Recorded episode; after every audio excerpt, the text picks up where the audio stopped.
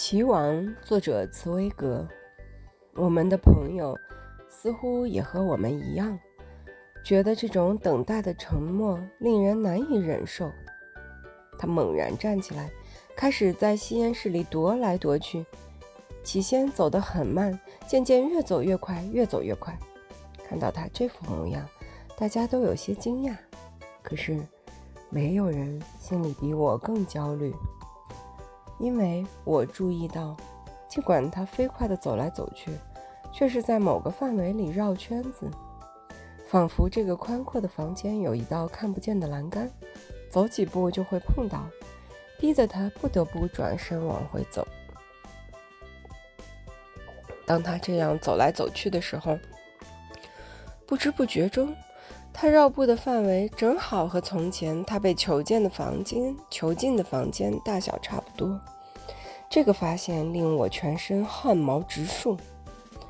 在他被囚禁的那几个月里，他一定也是这样，双手不停地抽搐，缩着肩膀，像被关在笼子里的动物跑来跑去。在那里，他一定是这样，不知跑了几千次，两眼发直。闪烁着疯狂的熊熊火焰。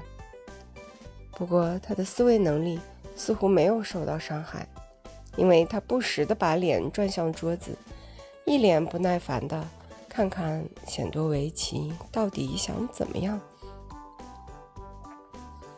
九分钟过去了，十分钟过去了，这个时候，终于发生了我们谁也料想不到的事。显多维奇的手本来一动不动地放在桌上，没想到他慢慢举着他笨拙的手。我们大家都紧张万分地看着他，看他会做出什么动作。可是显多维奇没有去拿棋子，反而是转过手来，把手背很果断地把所有的棋子慢慢从棋盘上扫掉。过了一会儿，我们才明白过来。显多维奇认输了。为了不想在众目睽睽之下被人将军，他决定投降。惊天动地的事情发生了，在一个无名小卒、一个二十年或二十五年没有摸过棋盘的人面前，这位囊括了无数次国际比赛锦标的世界棋王竟然投降了。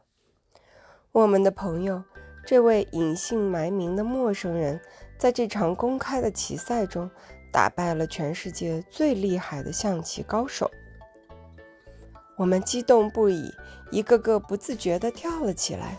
每个人心里都觉得应该说几句话，或者用某种行动来发泄一下内心的惊喜。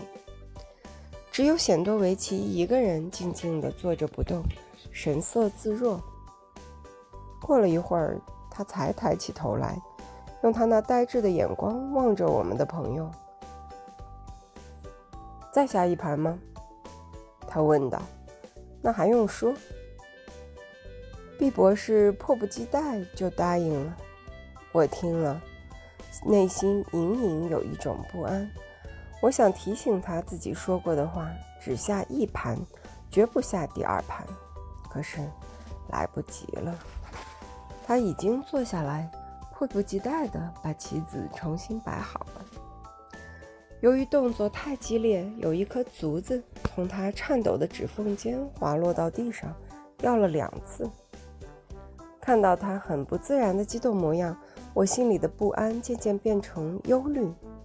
他原本是一个安详的人，如今显然变得过度兴奋，他的嘴角抽搐得越来越厉害。全身发抖，仿佛感染了严重的寒热症。别下了，我在他的耳边轻声地说：“现在不要下，今天就到此为止吧，这样太伤神了。”伤神？哈哈，他轻蔑地大笑说：“要是不磨蹭太久，我都已经下了十七盘了。唯一会让我伤神的是，用这种速度下棋，我得努力让自己不要睡着。”好，我们开始吧。最后这几句话，他是用一种激烈的、几乎粗鲁的口气，冲着显多维奇说的。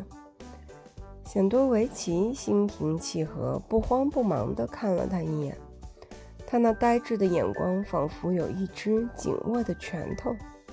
那一瞬间，这两个棋手之间出现了前所未有的气氛，一种危险的紧张、强烈的仇恨。他们两个人下棋不再只是为了探探对方有多少本事，而是把对方当成仇敌，发誓要消灭对方。显多维奇犹豫了很久，才走出第一步。然而，我可以明显感觉到他是故意的。这位训练有素的战略家已经发现，只要他故意慢慢下棋，对方就会精疲力尽、火冒三丈。所以，他坐在那里，足足等了四分钟，才用最普通、最简单的方式开了棋，也就是按照惯例，把国王前面的卒子向前移动两格。我们的朋友立刻把他国王前面的卒子向前推，可是显多维奇又停下来休息了很久，久得令人难以忍受。就像一道强强烈的闪电过后，大家屏住呼吸，等着轰隆的雷声传来，可是始终听不到雷声。显多维奇纹丝不动地坐在那里，静静地、慢慢地思考着。我越来越清楚感觉到他的居心非常恶毒。不过这样一来，我也就有了足够的时间去观察毕博士。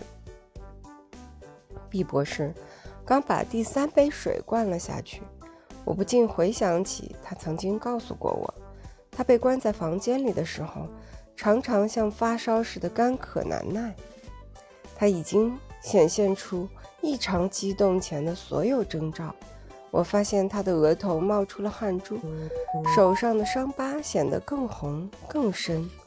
不过他目前还能够控制自己。一直到了第四步棋，显多维奇还是一样漫无止境的思考。毕博士终于失去控制了，他冲着显多维奇大吼了起来。